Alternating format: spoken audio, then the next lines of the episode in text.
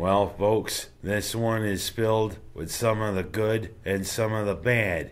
Who wants to hear the good first? Well, let's say it's going to be the good first. It was another very successful It's a Wonderful Life festival here in Seneca Falls this past weekend. Yep, it was another another good one to celebrate the very beloved movie of which Seneca Falls seemed to be the model for Bedford Falls. And yes, it was good to see all the actors come out imitating the characters, all the child actors who acted in the movie, including Zuzu Karolyn Grimes. And even though Mother Nature throw, threw her two pennies in this time, yeah, it was good to celebrate Seneca Falls, aka Bedford Falls. It was also good to see the parade continue. It was also good that uh, even if Mother Nature kept some of the entrance away for the 5K run walk, it still was a big and good and enthusiastic crowd, and also good that uh, we could, could showcase a couple of the new businesses, especially Fall Street Brewing.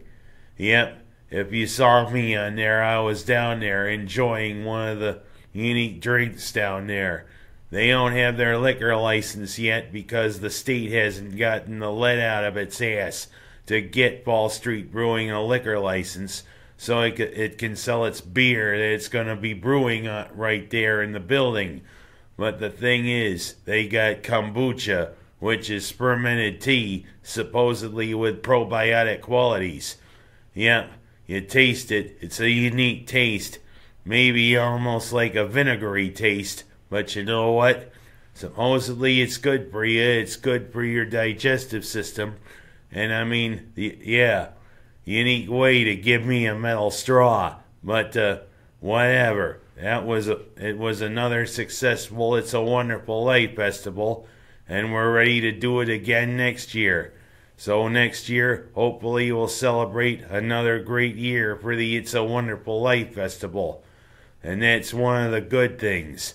Another one of the good things the Buffalo Bills are going back to the playoffs for the second time in three years. You betcha. But McDermott, Beane, and the Pegulas have this franchise pointed on the straight and narrow, pointed on the up, with a pretty good 17 to 10 win over a team that has given us fits for 20 years. It has been pretty much that long since we've beaten the Pittsburgh Steelers, but we took care of Pittsburgh, and also for the first time in 20 years, we've got double digit wins. Yeah, we reached 10 wins with that victory over Pittsburgh, and now let's continue to aim higher. Because guess what? This Saturday, another product of that flex scheduling the NFL has put in to have marquee matchups put on the national stage on the NFL network this Saturday. We go up to Foxborough to take on a team that seems to be fading little by little, even if they clinched another playoff berth for the 11th year in a row. And hopefully, uh, I mean, maybe with some luck, we can end their stranglehold on the AFC East. Yes, we go up to f- face fading Tom Brady and the New England Patriots. Now, everybody's probably going to say, Hold it right there, Pilgrim. Don't write off just yet. Well, mainly it's the defense that's carried the day for New England. Yes, New England's got a pretty good defense. But you know what? Tom Brady and the offense is starting to fade a little bit. Brady, I think, is starting to show his 42 years. He's not as sharp as he once was. Although people are going to say, yeah, he can still manage. He can throw to Edelman.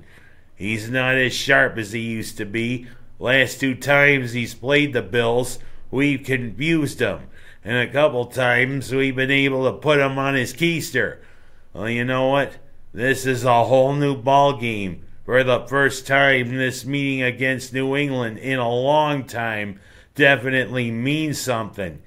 Yeah, we beat New England, we'll be tied with them. Going into next week, what we need to do is beat the Jets and have Miami beat New England, and guess what? for the first time in 20 years, we can win the division. Isn't that exciting, Bills fans? Yeah. Second time in three years. We're playoff bound. And you know what? Things continue to look up, especially with an off season where we got about eight draft picks and about $90 million in cap space to spend. Things definitely are looking up, Bills fans. We made the playoffs. Now let's keep aiming higher. And I'm kind of wondering where the Syracuse basketball team is aiming. Because their aim is off, especially from beyond the three point arc and other areas. Because guess what? Another loss. This time to our arch rivals. Yeah, we went down to Georgetown, and we hope because Georgetown is a little short handed now because of defections and because of arrests that maybe the Hoyas were right for the picking. But again, the problems that are plaguing the Orange came to the fore there on Saturday. An 89 79 loss to Patrick Ewing and the Hoyas. And I mean, problems, problems. I mean, this team is go- definitely inconsistent this year. We got three games left to tune for the ACC schedule. We got Oakland tomorrow night. I mean, not Oakland in California, Oakland in Michigan. We got North Florida, and um, which is a bunch of ospreys, but we have to watch where those birds fly. And then we got to play a, a university that we haven't played in a while that used to be a big opponent for us in the past. But tell me, where do you find a purple eagle? Yes, Niagara is our last game before we really jump into the heart of our ACC schedule.